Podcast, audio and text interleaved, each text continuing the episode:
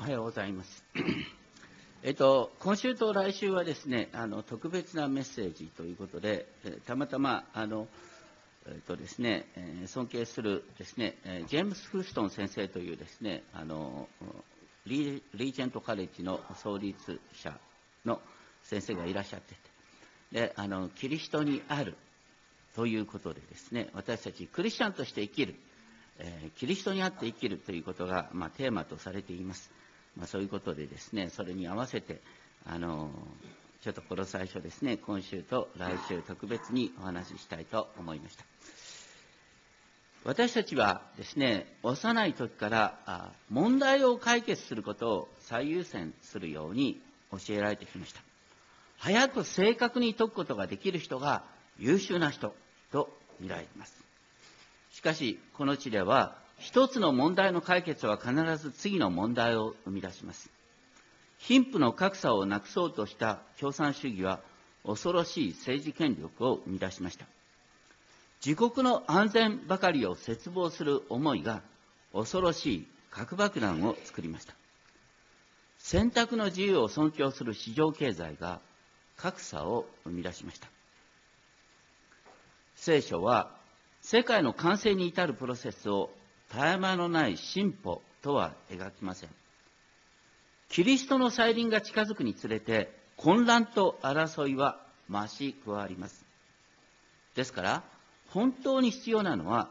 問題を解決する能力以前に問題を抱えたまま生きる力問題を抱えたまま生きる力福音の確信っていうのは何よりも望み、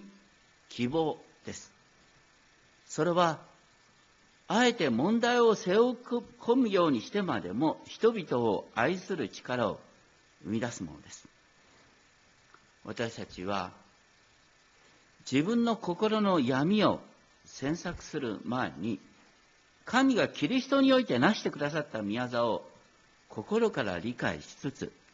生きることを目指すべきです。すべての営みはキリストのうちにあるものだからです。イギリスのですね、有名な神学者のリチャード・ボーカンという先生が次のようなことを語っています。教会は希望の共同体。神様が全世界の被造物に対して持っておられる希望の共同体です。クリスチャンの希望は、神の約束を信頼することです。たとえ最悪の状況が起ころうと、神様のご計画は必ず成就すると信頼し続けることです。神様はどんな悪よりも大いなるお方であり、悪からでさえ良きものを引き出され、失われたものを回復し、修復し、死人を目覚めさせてくださる方だからです。この希望こそがクリスチャンを支え、導くのです。このコロサイ人への手紙、コロサイっていうのは現在のトルコの南西部にある小さな町です。そんな小さな町の小さな教会に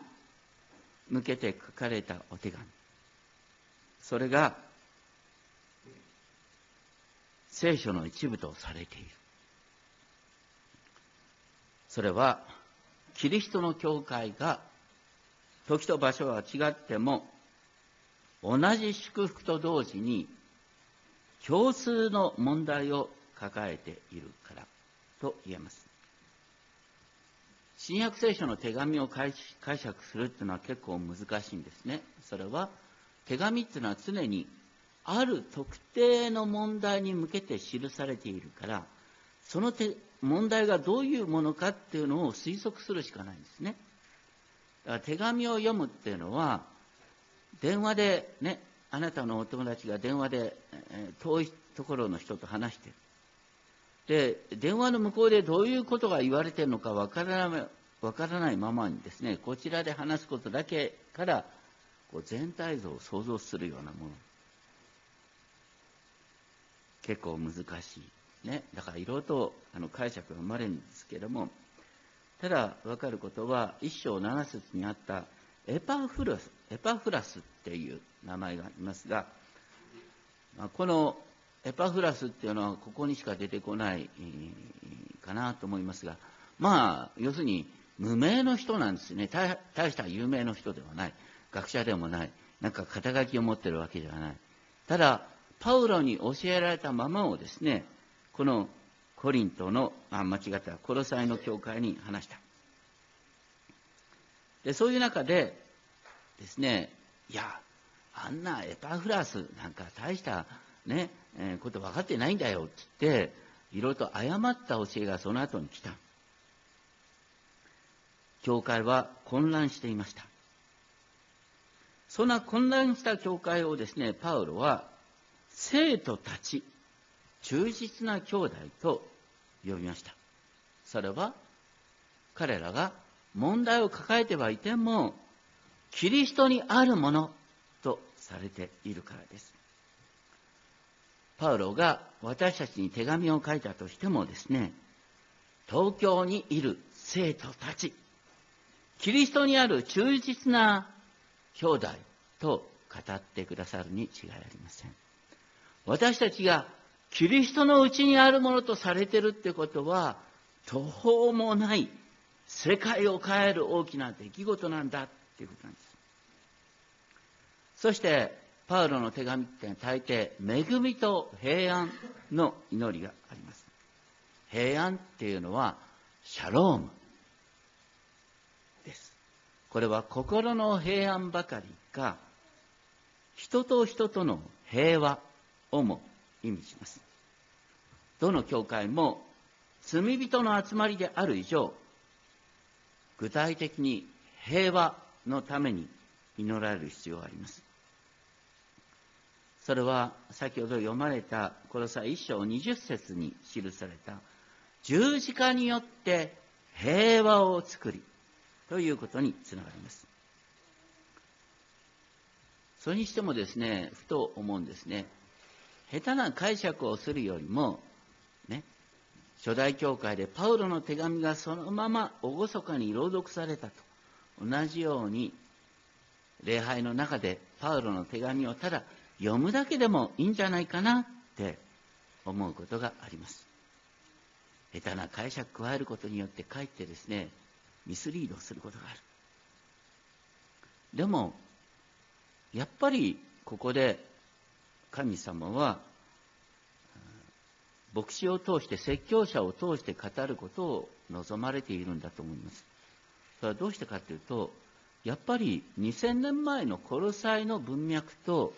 現在の私たちが置かれている文脈っていうのは違う。日本の場合は、多神教とか、義理とか人情とか、様々なですね、価値観が入ってきて。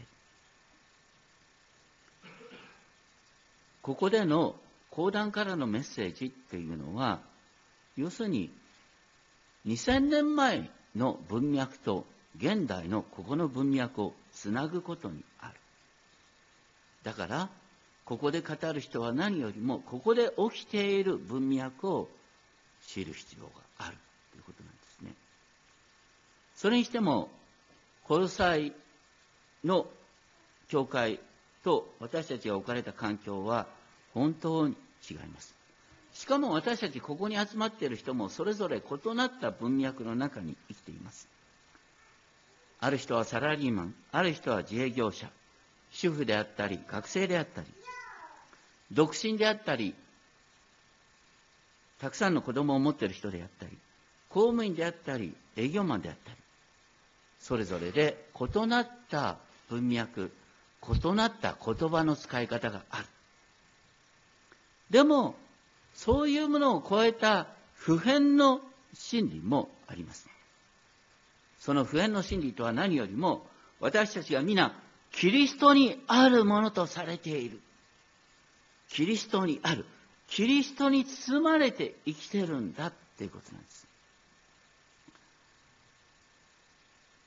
私たちが、ね、キリストの愛に捉えられ、包まれ、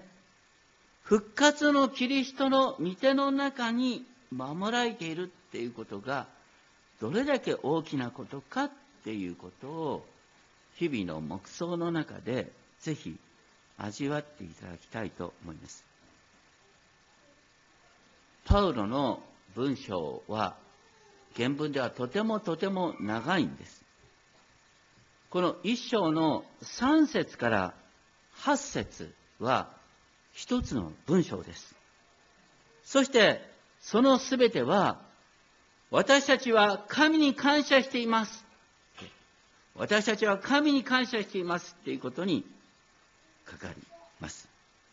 そして感謝されるべき方は、私たちの主イエス・キリストの父と言い換えられます。福音っていうのは、皆さんどうやって説明するでしょうか？福音とは、イエス様のお父様が私のお父様となってくださったっていうことなんです。それが三位一体の福音。イエス様のお父様が私のお父様となってくださった。イエス様の祈りはいつでも父なる神に届いていた。だから、イエス様の弟、妹である私たちの祈りも、お父様に届いている。大丈夫だよっていうことです。そして、パウロはここでですね、殺さい人のことを思うたびに感謝する。その感謝の理由が4節で、キリストイエスに対するあなた方の信仰と、すべての生徒たちに対して抱いている愛。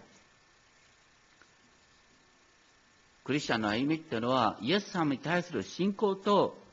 兄弟姉妹に対する愛です。で、その愛が生まれるのは何かっていうと、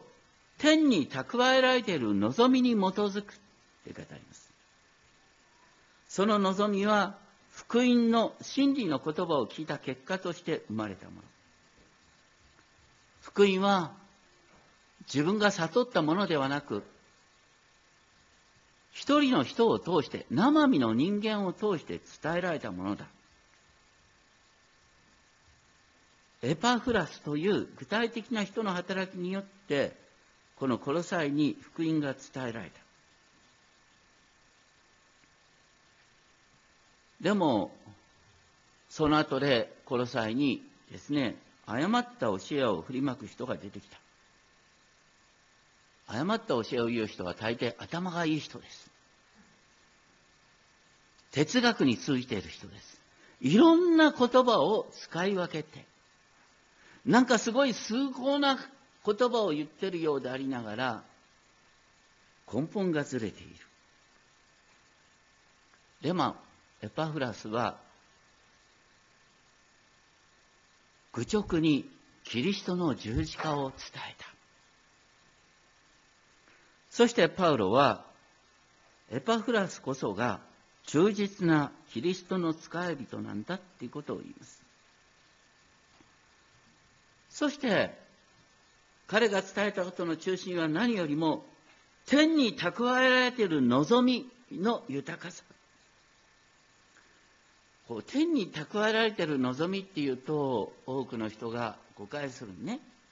死んで天国に行く。まあ、それは確かにそうなんですよ。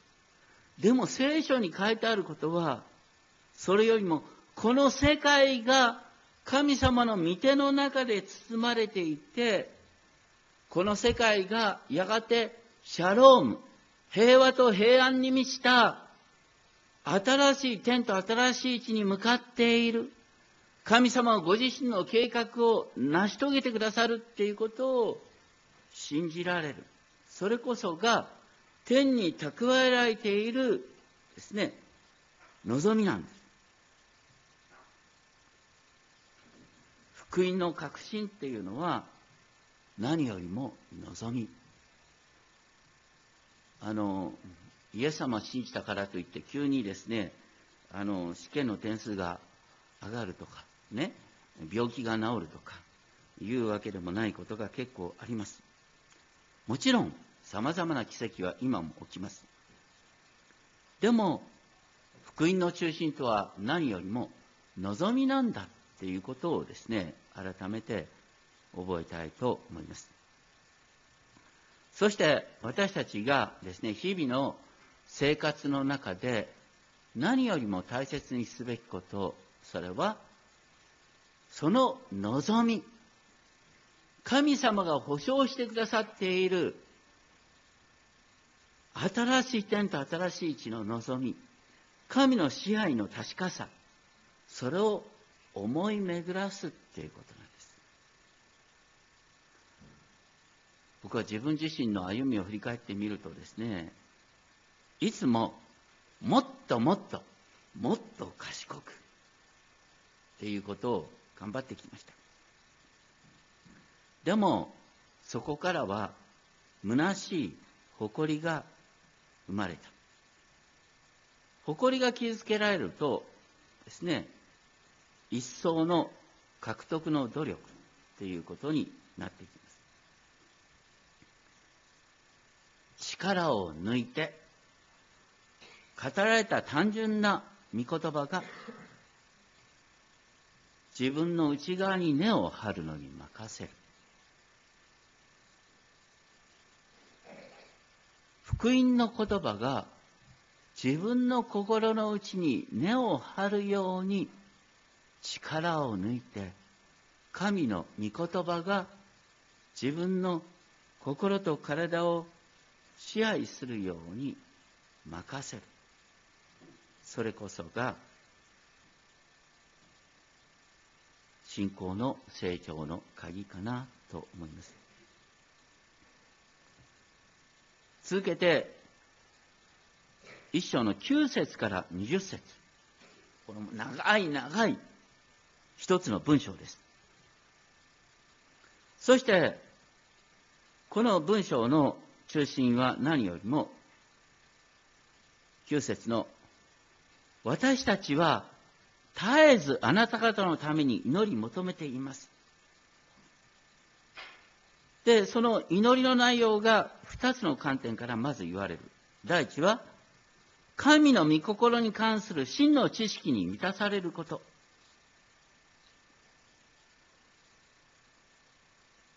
神の御心に関する真の知識。あの、多くの人は当たり前のことをちょっと忘れてしまいがちなんですが、ね、このパウロの手紙が記された時に、新約聖書はあったでしょうか？ないよね。当たり前じゃない。みんな旧約聖書しか持ってなかったんだよ。で、パウロの手紙が一番最初に新約聖書の中に入ってきて、で、その後福音書が加えられるでしょ？そしたらね、初代教会一番最初のクリスチャンたちは、旧約聖書だけ読んで、福音を理解したんですよ。新約から旧約を読もうとするからね、間違っちゃう。まず旧約聖書を読んで、実は、こう、福音の中心が見えてくるっていうのが、本来パウロが伝道した時の私だった。ね、でもね、旧約聖書って長くて複雑だよねって思うよね。そうでもないんですよ。旧約聖書の中心って何ですか？神様が一人のアブラハムを選んで、アブラハムとの対話の中で、この全世界に対する計画を分かち合ってくださった。そして神様とアブラハムの契約は、神様とヤコブの契約になって、そしてイスラエル民族全体との契約となっていった。で神様はご自身の約束を守り通してくださる。神様はアブラハムとの契約を守り通してくださるっていうのが聖書の初めから終わりまで書いてあることです。何も複雑なことはない。その中心線をぼかしてしまう教えが誤った教えです。そして、第2は10節ね。パウロが祈ってる内容、それは10節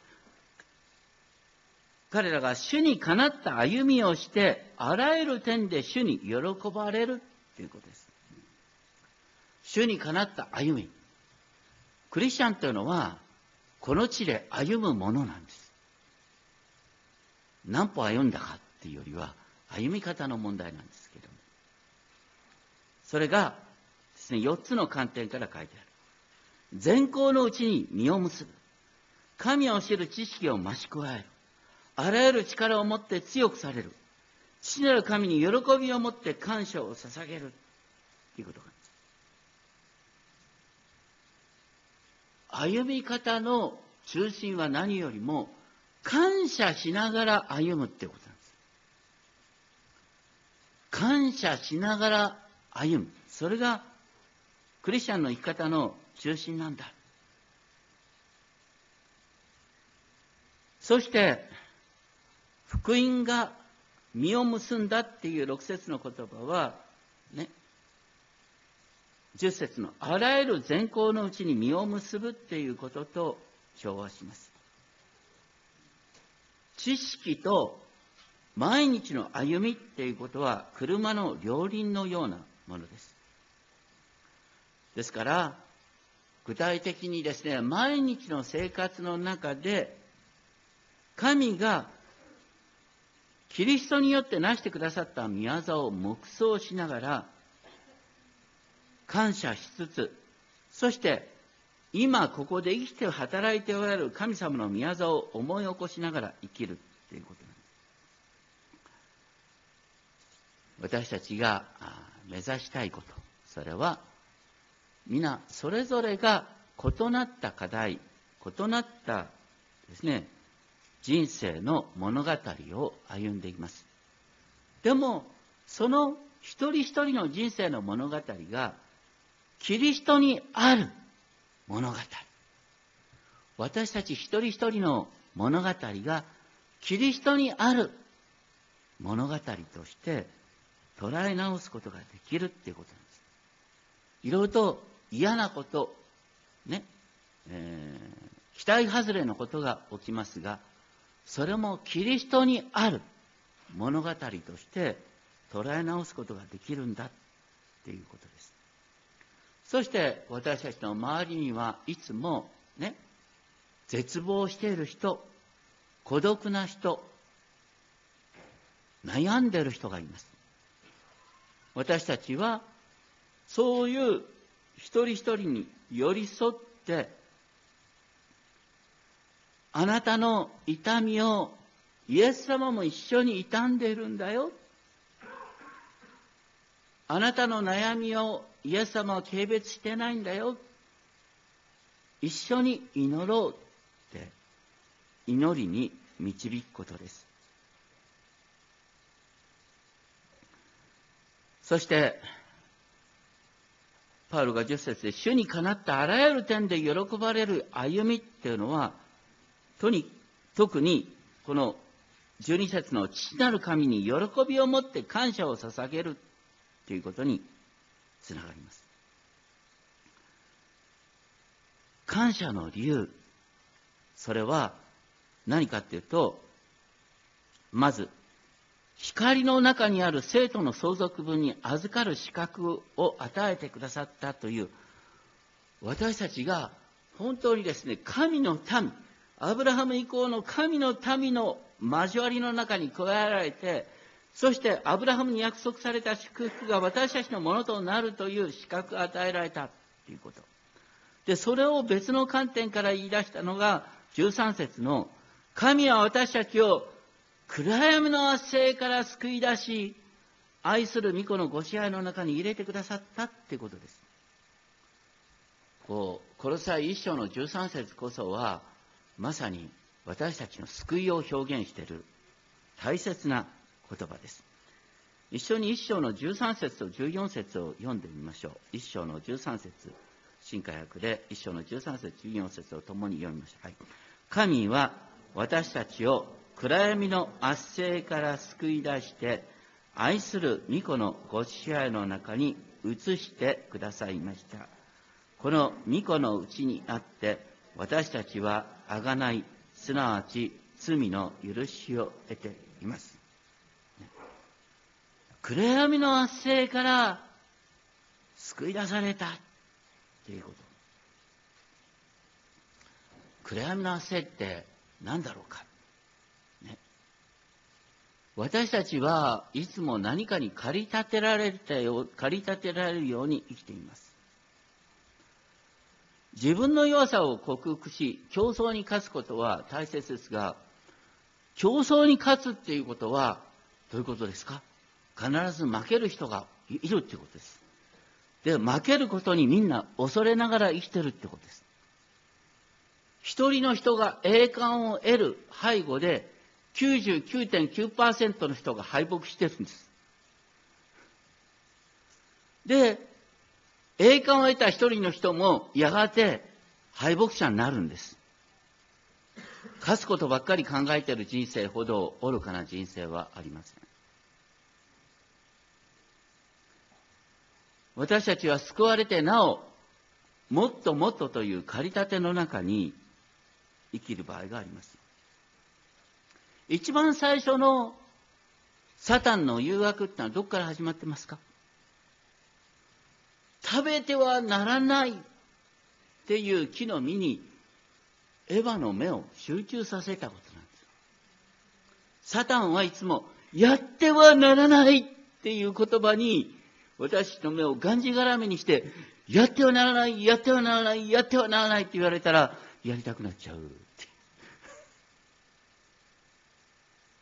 それよりも大切なのは、神様がすでに私たちのうちに与えてくださっている救い、恵み、そして私たちはすでに愛する御子のご支配の中に入れられているっていうことを喜ぶことなんです。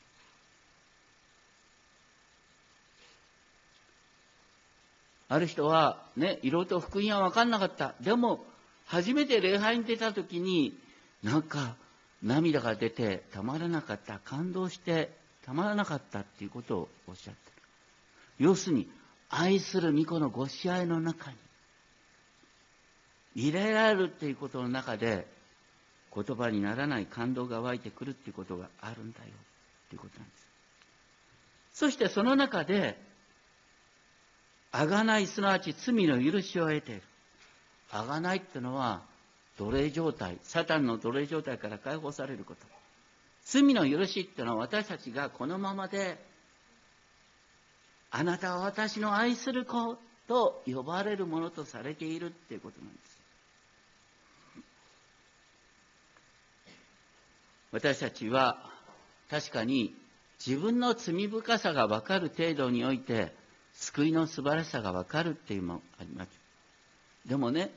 だからといって自分の罪を詮索ばかりすると、ちょっと歪んだ言い方になってしまいます。聖書によると、何よりも大切なのは、神様の救いのご計画の全体像を心から味わうってことなんです。神様の救いのご計画の素晴らしさが分かると、その中で私はそれに応答してないっていうことに気づくんです。恵みが分かった結果として罪の自覚が生まれるんです。ある人は、ね、どっちかというと、ね、真面目な生き方をしてきたから、なんか、あの、こう、不死だらな生き方から救われたっていう話を聞いて、いや、私も不死だらな生き方をしてたら、もっと、もっと許しが分かったのになんて思う人がいた。でもそれは決してあってはならないことですよ。そうじゃなくて、何よりも神様の圧倒的な救いのご計画が分かって、その2割は私はいつも自己中な生き方、自分の栄光ばかり求める生き方をしてるなって気づくのが健全な罪の自覚なんです。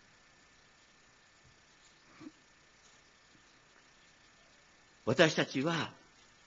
愛する御子、イエス様キリストのご支配の中に移されたんだ。そして、15節から20節は、ね、これもさっきから9節から20節まで一つの文章です。15節から20節は、切られてキリスト参加と言われますけれども、15節の始まりは、彼はという代名詞から本来始まっていますから、これも父なる神に喜びを持って感謝を捧げるという枠の中で、え考えられる必要がある。そして15節から20節は前半と後半で2つに分けることができます。前半はキリストによる、巫女による創造。で、後半は巫女による世界の再創造、新しい創造なんです。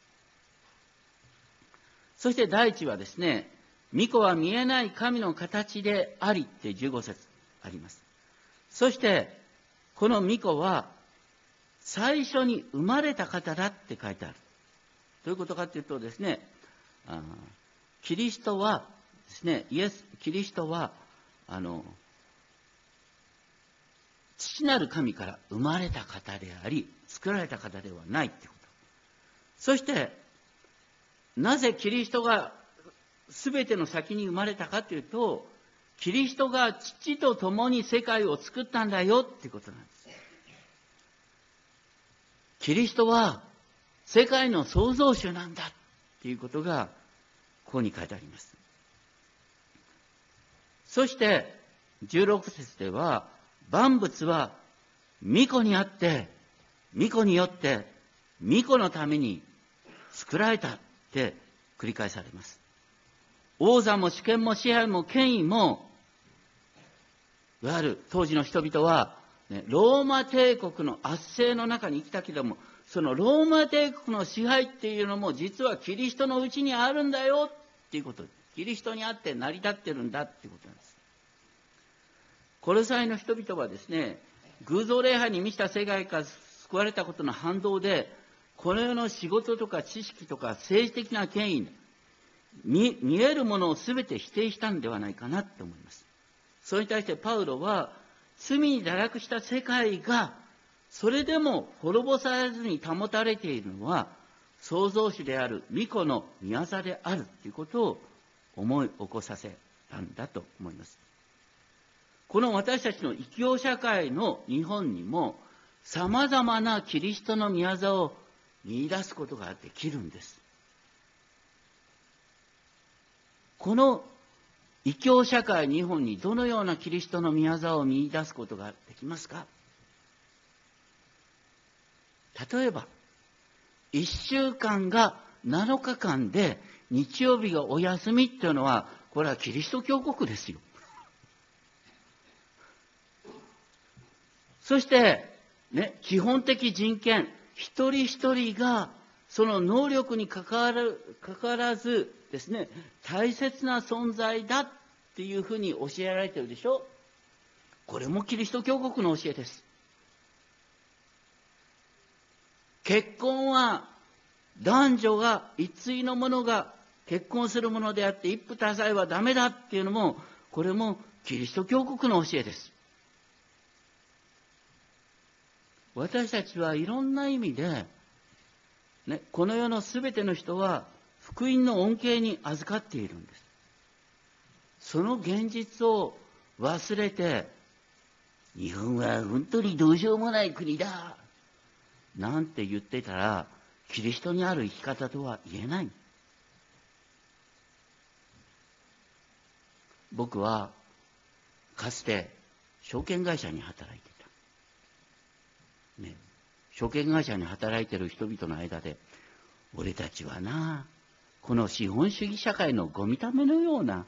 仕事をやってるんだよなんて自虐的に話してた。いろんな矛盾がありました。でも、ドイツで改めて証券業について学びながらね、思ったことがあるんだよね。やっぱり市場経済っていうのは法に一人一人の選択の自由を保障するための大切なシステムであって、その中心に証券市場があるんだということに気づいた。その時に自分の仕事が、ね、キリストにあって、キリストによって、キリストのための仕事なんだっていうことに気づいた。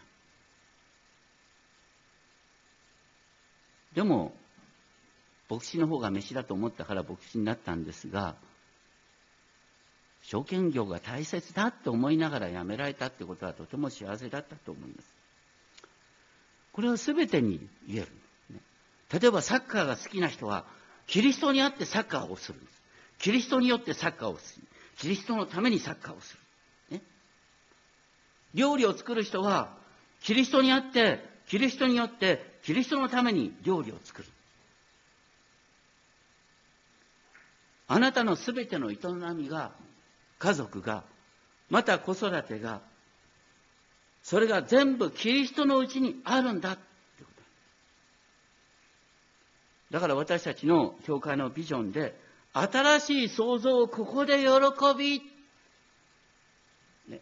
まずキリストが成してくださっていることをまず喜び、でも同時に足りないよな、それはキリストがやがて完成してくださるんだって、それがシャローム。それを待ち望むと表現している。シャロームを待ち望むっていう中に私たちはこの地では確かに旅人であり気流者であるんだった。だから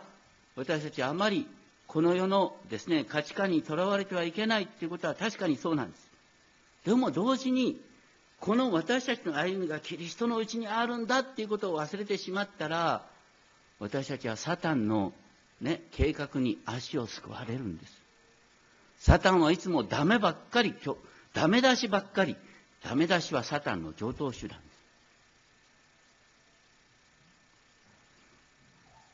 そして18節ですね。巫女は死者の中から最初に生まれた方って語ります。このね、えっ、ー、と、最初に生まれた方っていうことと、15節にあったキリストは万物の先に生まれた方っていうことと言葉はね、原文では全く同じなんです。先に生まれた方も最初に生まれた方も。だから、巫女の一番最初の誕生っていうことと比較されるのが、巫女の復活なんです。キリストの復活以来、世界は変わったんです。キリストの復活以来、私たちはどんな状況の中でも希望を持てるんです。キリストの復活によって、世界は最初と、ね、それと終わりの時代に変わった。まあ、あのね、えー、今のカレンダーは、キリストの誕生からですね、えーと、主の年というふうに区分けされますけれども、あえて言うと、キリストの復活からですね、その前とその後が変わったというふうに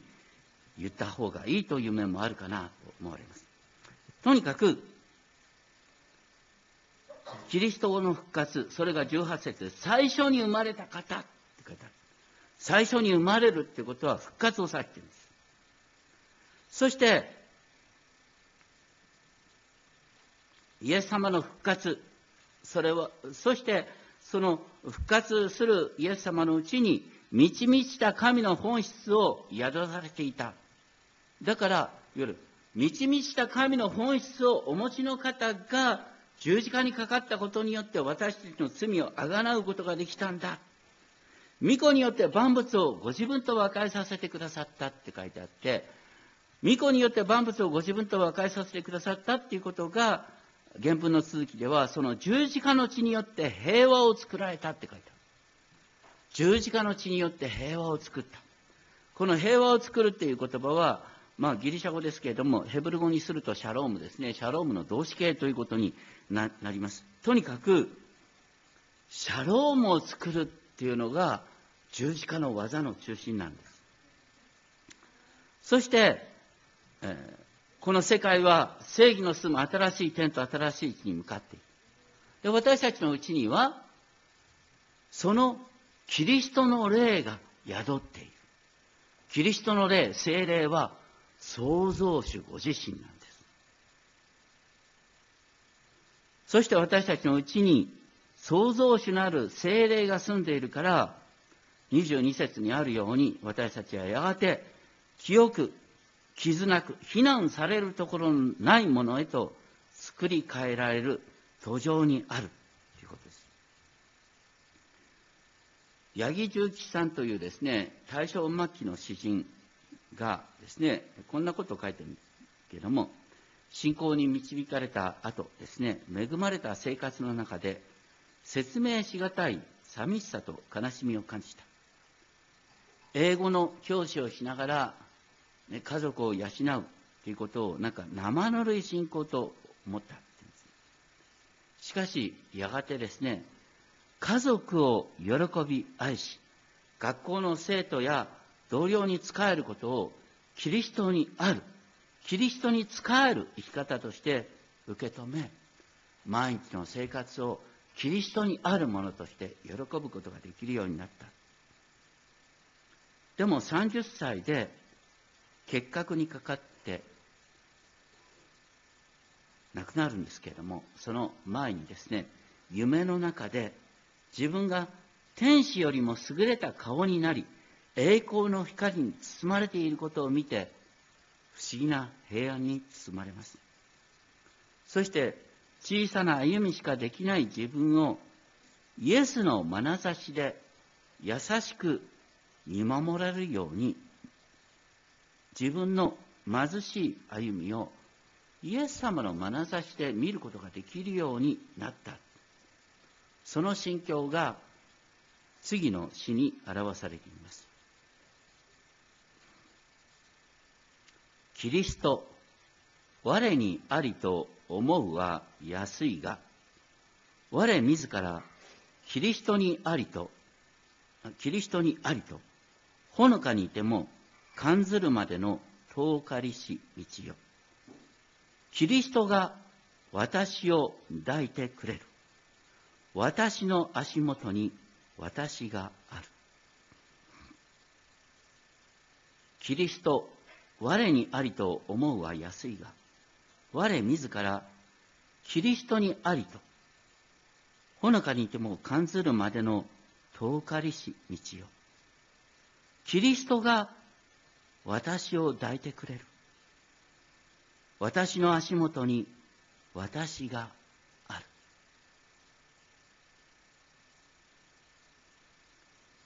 私たちは皆、キリストが私のうちに住んでいるって喜びます。でもそれよりもそれよりもはるかに素晴らしいことは、あなたがキリストのうちにあるっていうことなんです。あなたのその問題を抱えたままのあなたがキリストのうちにあるっていうことなんです。私たちのこの矛盾に満ちた社会の中で生きる歩みがキリストのうちにあるっていうことなんです。この世界が平和の完成に向かっている。だから私はその平和を先取りするようにして、隣人を愛していく。